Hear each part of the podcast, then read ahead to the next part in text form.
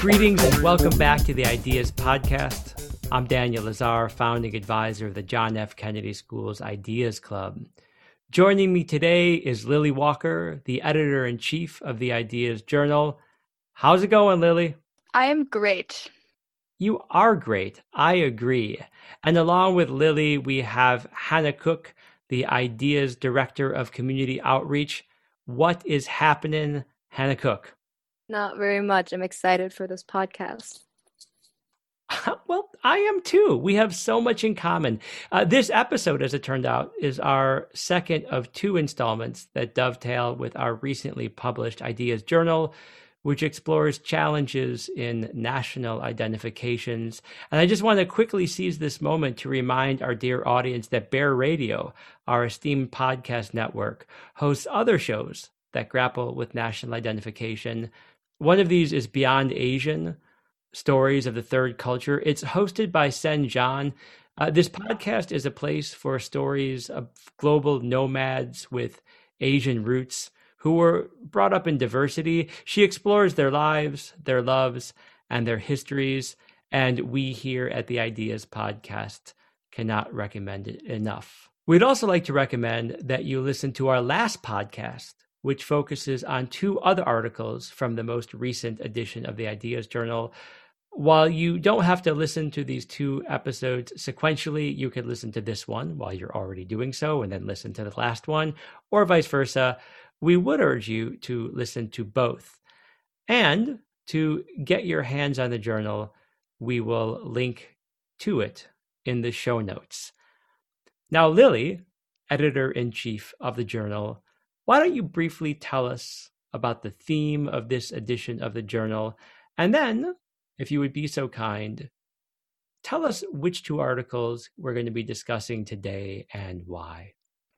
So, this journal, as you mentioned, is about national identity, but specifically among the students at JFKS. Um, we think that our relationship to national identity is kind of special because of the whole um, multicultural, multinational school environment that we all were raised in or, you know, are currently immersed in.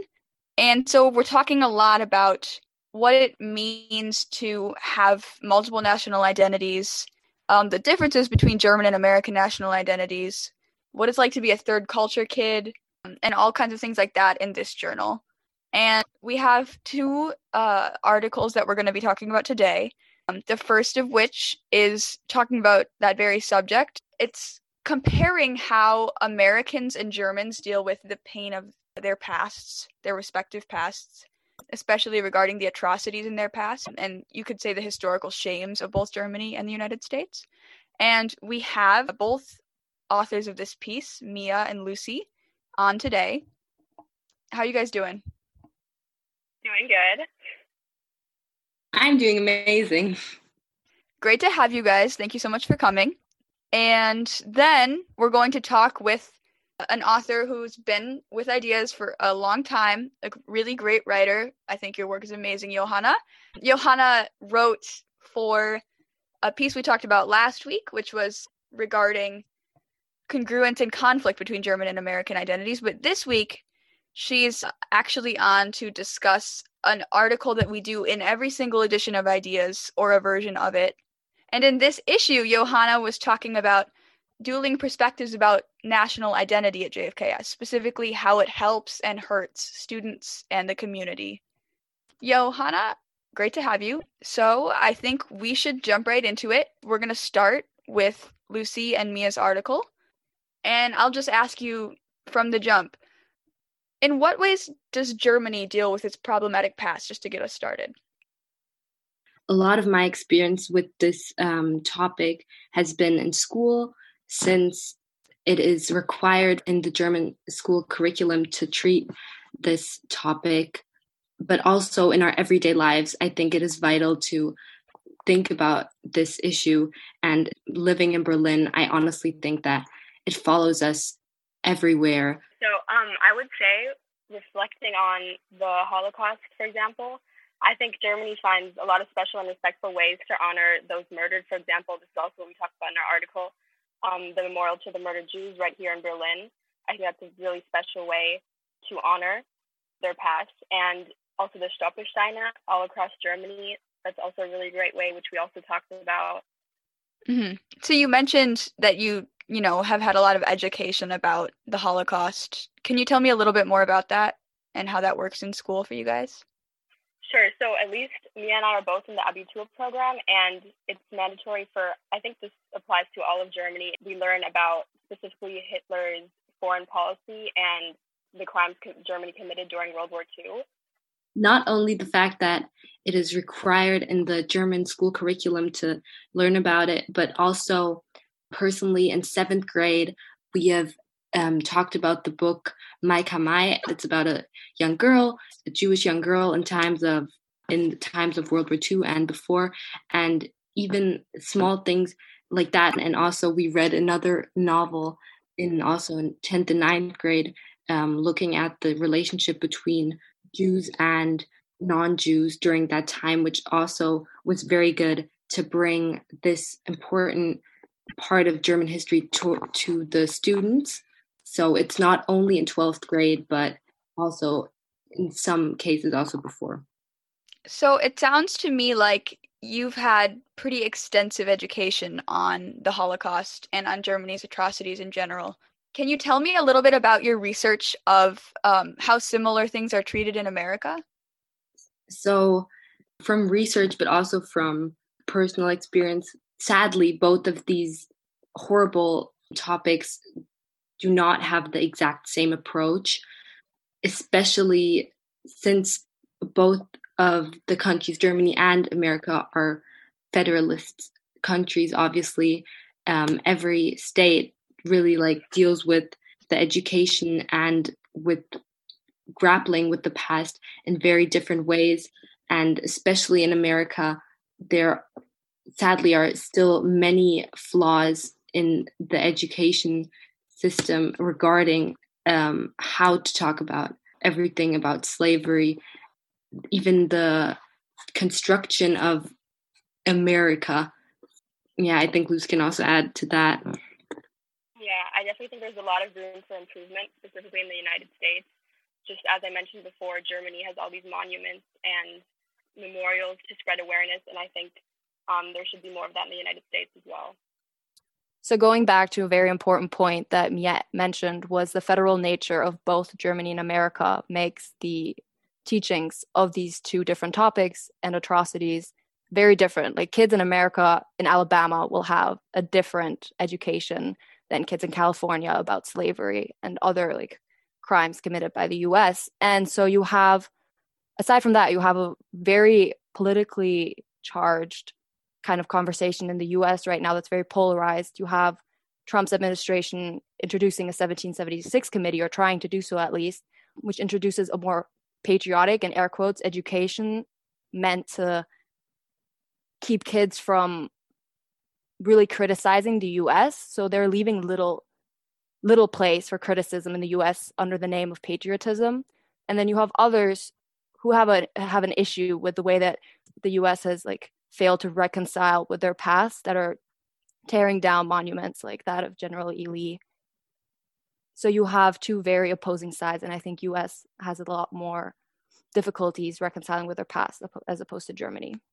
Mm-hmm. So I think everyone so far has pretty much agreed that Germany does a better job at owning up to you know historical atrocities, but we've pretty much been talking about the Holocaust in Germany so far. And, you know, Germany has a very multifaceted history. So I'm wondering do you think that, you know, your German education, which has been entirely at JFKS, has covered its its long history of imperialism and other atrocities or has it focused too much on the holocaust do you think um, so I think that's a very complex question that we could talk about for hours on end. My initial thought is just introduce it more into the education system, and that I don't mean to take away from the Holocaust. I think we can talk just as much and like even more about the Holocaust in school, but just introduce other like like more German history. Like I don't know much about Germany's like past in Africa and as it like with imperialism, most of what I remember is Weimar Republic and then Third Reich and then up to like now. That's pretty much like a big focus.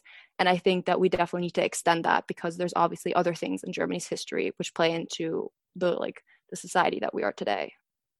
So there's clearly some inconsistency when it comes to historical education. And I think that's always going to happen. But I wonder how do you think America does on that? Do you think America succeeds in some fields because it's a very complicated topic, you know, historical education? Or do you think America has just got it all wrong?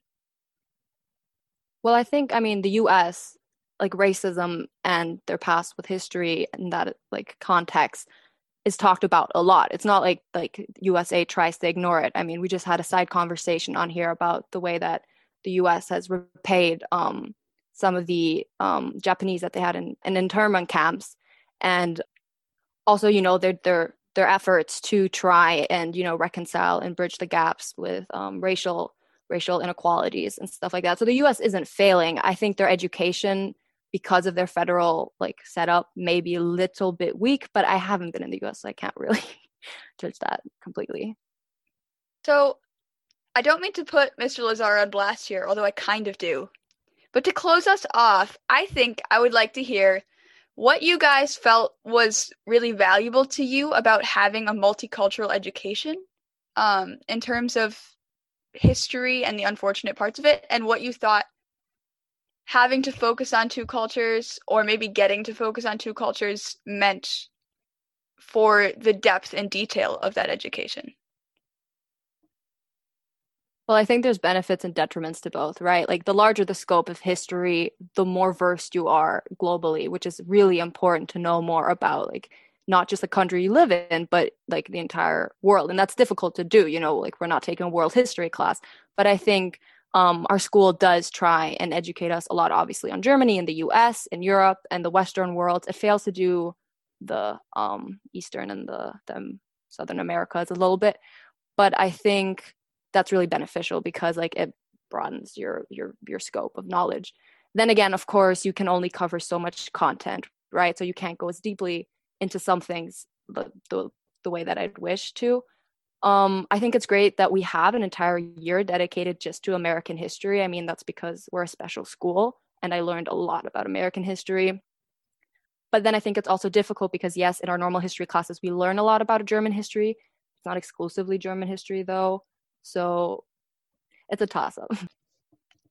Hannah, that's a great point. Um, and actually, uh, a great transition to our next topic, which is going to be the benefits and drawbacks of our education at a bicultural school.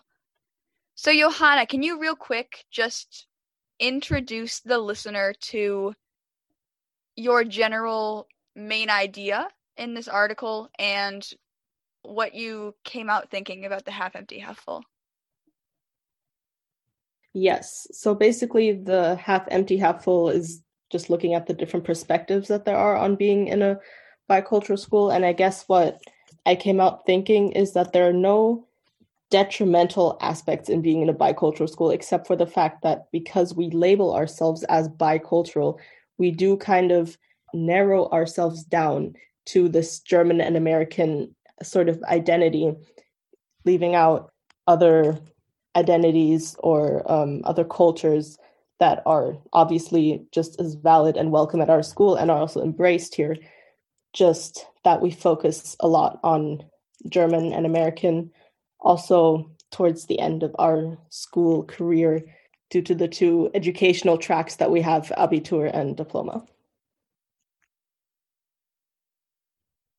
I think we've identified as of last week a real divide that happens between the diploma and abitur students eventually. But I wonder, you've been at JFKS for a very long time. In fact, several of you have. Where do you think that divide stems from? Do you think it was there since entrance class, or do you think it developed over time? I think that definitely was not there since the beginning. I just think it's because we not physically, but we have to we have to choose at the end of our sophomore year, 10th grade, we have to choose, okay, are we going to do Abitur or diploma? And Americans tend to choose diploma, especially if they're not bilingual or if they're mother tongue English, because um, the diploma obviously teaches only in English and the Abitur only in German. So the languages also kind of divide, hence, um, the nationalities do as well, partially. And I wonder, Hannah, I know that you've also been around since the start, but you actually chose diploma, whereas uh, Johanna chose Abitur. So I wonder, was that sort of forced decision really stressful for you, and how did you go about making it? Um. Well, it would, it would stem from my my wanting to study in the U.S. and my my affinity for the English language. That's basically where that stemmed from, and our American faculty as well. But it was not stressful at all. I chose it. I knew that there would be some divisions between most of my friends who are in Abitur, but you know, you can work to overcome that. I may just be oblivious. I don't actually think there's that much of a um, c- cultural divide at our school between German and American, especially not in the younger grades. I never felt that. Maybe that's because I'm like very like much American and German in my mind. But I mean, obviously, we're a German school. We're in Germany, so there's a pronounced like German culture but we also celebrate like we have American holidays. We do, you know, we're called the John F. Kennedy School. We do have a lot of American ties. We have a lot of American students. And I don't necessarily feel like the biggest divide. so I know I'm actually the only person here who was raised in America, if I'm not wrong. So presumably any of you could have chosen to go to just a German school from entrance class and through gymnasium and maybe had an easier time of it. So I wonder, do you really think that your experience has been entirely worth it? Is the glass half full for you, or are you a little bit hesitant to recommend it to just anybody? I mean, I personally, while I was not technically raised in the US, I did spend six years of my life there. And I don't in any way consider myself American. My parents are the most German people you could ever imagine. And I'm also very much German. Um, but I think that's also why my parents sent me to JFK because they wanted to kind of preserve, first of all, my English and also kind of what they took from the United States. Some of that feeling, I guess. You guys are all saying you think that it's worth the consequences. What exactly were the consequences in your life of having this bicultural education that you would have otherwise, you know, just been in a German school? I don't know if you should call it a consequence, but we were brought up in this in this environment we were where we saw a lot of different perspectives and i think it's more of something positive maybe it was a little difficult to find one's personal identity am i more this am i more that but growing up i think i mostly see the positive aspects because i we just all or I hope that we all just accept that we're all so intersectional and that we should see the best of both worlds at the end of the day. So I don't think that you should call it a consequence. Maybe it was a little hard growing up thinking, oh, where do I belong? But I think at the end of the day, everyone has a struggle wherever you are. Pretty much, yeah. I think point blank, I mean, what we got ourselves into was just more work. Obviously, you're going more in depth on another culture, right? Like a German school doesn't have an American history program. They don't go as in depth, if at all, into American history without a relation to German history, right? So you take on more work and you know, you have to be up for it and you have to be you willing to sacrifice more time. But like Mia said, I think it's an enriching exper- experience and our school does a pretty good job. I mean there's complications and there's issues with everything but trying to balance that and you know learning your way like as someone who has dual citizenship or as an american in germany or no matter what like what your nationality or what your national identity is i think um you know our school offers a broader spectrum of that than maybe a german gymnasium would have. So do you think that you get like an equal share of german and americanness or do you think that's too nebulous to to figure out. I would say our school has a lot more Americanness in, in some aspects than Germanness. We speak English in the hallways and we talk about American media and things like that. I can see both sides. I mean, I um Lily, I agree with you. I think the predominant language is well, for, we speak like Denglish the whole time and our German teachers chastise us for speaking English in German class. So, and we talk a lot more, I'd assume to say, about American politics than German, even in like the Abitur. So, I think if anything, there's more Americanness than Germanness. If I can push back on that, I think the whole language thing doesn't have that much to do with like American over German. I think it has more to do with inclusion, just like Amer- like English is like more the common denominator for people that aren't, you know, that can't speak German. I mean that that's my take on that. I'm not sure if that you would take that as more American. I just take that as trying to be more inclusive. That's an interesting point you brought up there. Um, do you think that JFKS does enough to include both sides, new Germans and new Americans coming into the school? I think our students are very welcoming. I would like to hope our students are more or less welcoming and inclusive. I think there's issues sometimes when you're in class, like our teachers are supposed to be bilingual, but sometimes there's like issues if you're just German or if you can only speak German, if you can only speak English, I think in some classes, which cause problems for some, like I know it has caused problems for some people, but I think it's a challenge that they can overcome and that our school and our students are willing to, you know, help with. So I think I'm hearing from you all that you really do have the experience of half full at our school, right? Nobody would say that you would rather have not had this multicultural experience. Am I right about that? Okay. But I do wonder, I don't think any of us see our school as some sort of bicultural utopia by any means. So if you were in charge of the school for the day, if you could make any change to make our school a greater example of biculturalism or even multiculturalism, what would you do to you know make that experience better for yourself and for students to come? So I think I would make the admissions process more inclusive. I think we restrict ourselves by restricting us to nationalities. And if we did that, we could have maybe more of a multicultural um, environment and not so much a bicultural environment, which I think would be very beneficial. I definitely agree with everyone. Um, I think our schools should be more inclusive towards other cultures in general, especially as Hannah mentioned, in the admission system, it is it's just not inclusive enough, and I think we should definitely change that. Um, I also think making hasty generaliz- generalizations of what Germans and Americans are is just extremely problematic there are so many cultures within the German culture and Americans. I think it should be more inclusive.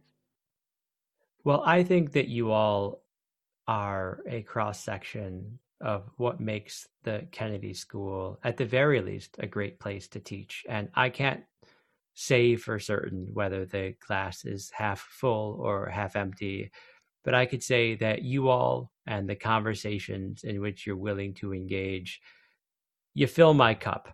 And for that, I'd like to offer each of you a chance to recommend to our audience something that speaks to the idea's mission. Now, this ideally would be something that our listeners could get their hands on or lay their eyes on in the throes of a pandemic. So, each of you, one at a time, could you please offer our listeners something that you wholeheartedly endorse? And we'll take these one at a time, and I'll I'll remember. I swear I will to link your endorsements to our homepage. Let's start with our guests. Tiggy, what do you endorse? I endorse um, a host on Last Week Tonight. His name is John Oliver. He does pieces on mostly American politics, but also anything that's going on in the world. I do warn you, it is very biased, but also very funny. So I think you should definitely go check him out. A comic hero of mine, Mia. Thank you, by the way, Tiggy and Mia and Lucy, so much for being on the podcast. It's been great to have you. Mia, tell me, what's your endorsement? I would like to endorse um, a documentary on Netflix. It's called Diana in Her Own Words. Um, it's centered around the life of Princess Diana, um, and it shows it in all its diverse facets. It talks about her mental health, about the horrible eating disorders she had to live with and also the social pressures she had to fear Um, and even though there's thousands of documentaries about the royal family, this one is truly special because it um, shows her her as a female and her position in that society. It shows how she got empowered, the positive effects of it, but also the negative consequences it had for life. Well, Mia, as an historian, uh, an Anglophile, and an aspiring princess myself, I am moved by your endorsement. Lucy, what do you endorse? Sure. Um, I would like to endorse the Michelle Obama podcast. You can find it on Spotify. And I think it creates really interesting insight into not only Michelle Obama's life, but um, also current events. She talks a lot about the Black Lives Matter movement and the significance it has to her and in general. And she interviews um, a lot of interesting people, including Obama. So I think it's definitely worth a listen. She she was able to get the president on her podcast. How about that, Hannah Cook? I have another Netflix show. Um, so it's Big Mouth. They just came out with their fourth season, which is the one that I'll be talking about more. So while it's a cartoon kind of animation TV show, which may be on first impression a little bit crude, a little bit vulgar, but it centers around going through puberty and um, follows these these young seventh and eighth graders through kind of like them discovering not just their body, but like this season focused a lot on racial identity, sexual identity, just identity in general, and mental health issues. So I think there's a lot of potential because it's very accessible, especially to people at a younger age, to try and grapple with these issues and you'll come to terms with who you are as an adolescent because that's that's definitely difficult. Wait, Hannah Cook, I just want to make sure. I think I watched the first episode of the first season of this. Is it the most crude show? And okay, you're recommending this. This is your endorsement. Hannah Cook, Hannah Cook, my image of you has totally morphed. I had no idea. Um, okay, Big Mouth from Hannah Cook, and I will just try to process that. Lily, last but surely not least, thank you uh, for your moderation and for your efforts. You get an endorsement. What is it? I am going to endorse, as always, something that I've just kind of been obsessed with in the last week and kind of forever. I'm endorsing This American Life, which is, you know, NPR radio show, a classic for me. I've grown up with it. And, you know, every time they talk about national identity on This American Life, it makes me feel like I'm a complete amateur. It's so nuanced and it tells these stories in such interesting ways. It just it brings me so much calm, but also it's it's a really great podcast. I listen to it as a podcast or radio show to just listen to and really consider your own role in, you know, America. How about that? Great minds think alike, and I'm pleased to know that ours do also. Uh, my endorsement, of course, is Bear Radio. Um, and I say to our beloved listeners, if they're still with us, uh, if you enjoy ideas and you want to hear more podcasts being produced here in Europe and Berlin in particular, please check out Bear Radio. It is Berlin's English speaking podcasting network uh, and community, and a home to a number of incredible shows like this one. And with that in mind, uh, we get to wrap our second of two episodes about the Ideas Journal. Lucy, Mia, and Tiggy, you were splendid guests. Thank you so much for contributing to our podcast. Hannah and Lily, it is always a pleasure to spend time with you and to learn from you. To our listeners, thank you for listening. I hope you enjoyed this as we did. You can find us for now at jfksideas.wixsite.com. Our journals are there, including our most recent one. And if you like the show, please leave a review and share it with your people. Oh, yeah, and really read the journal.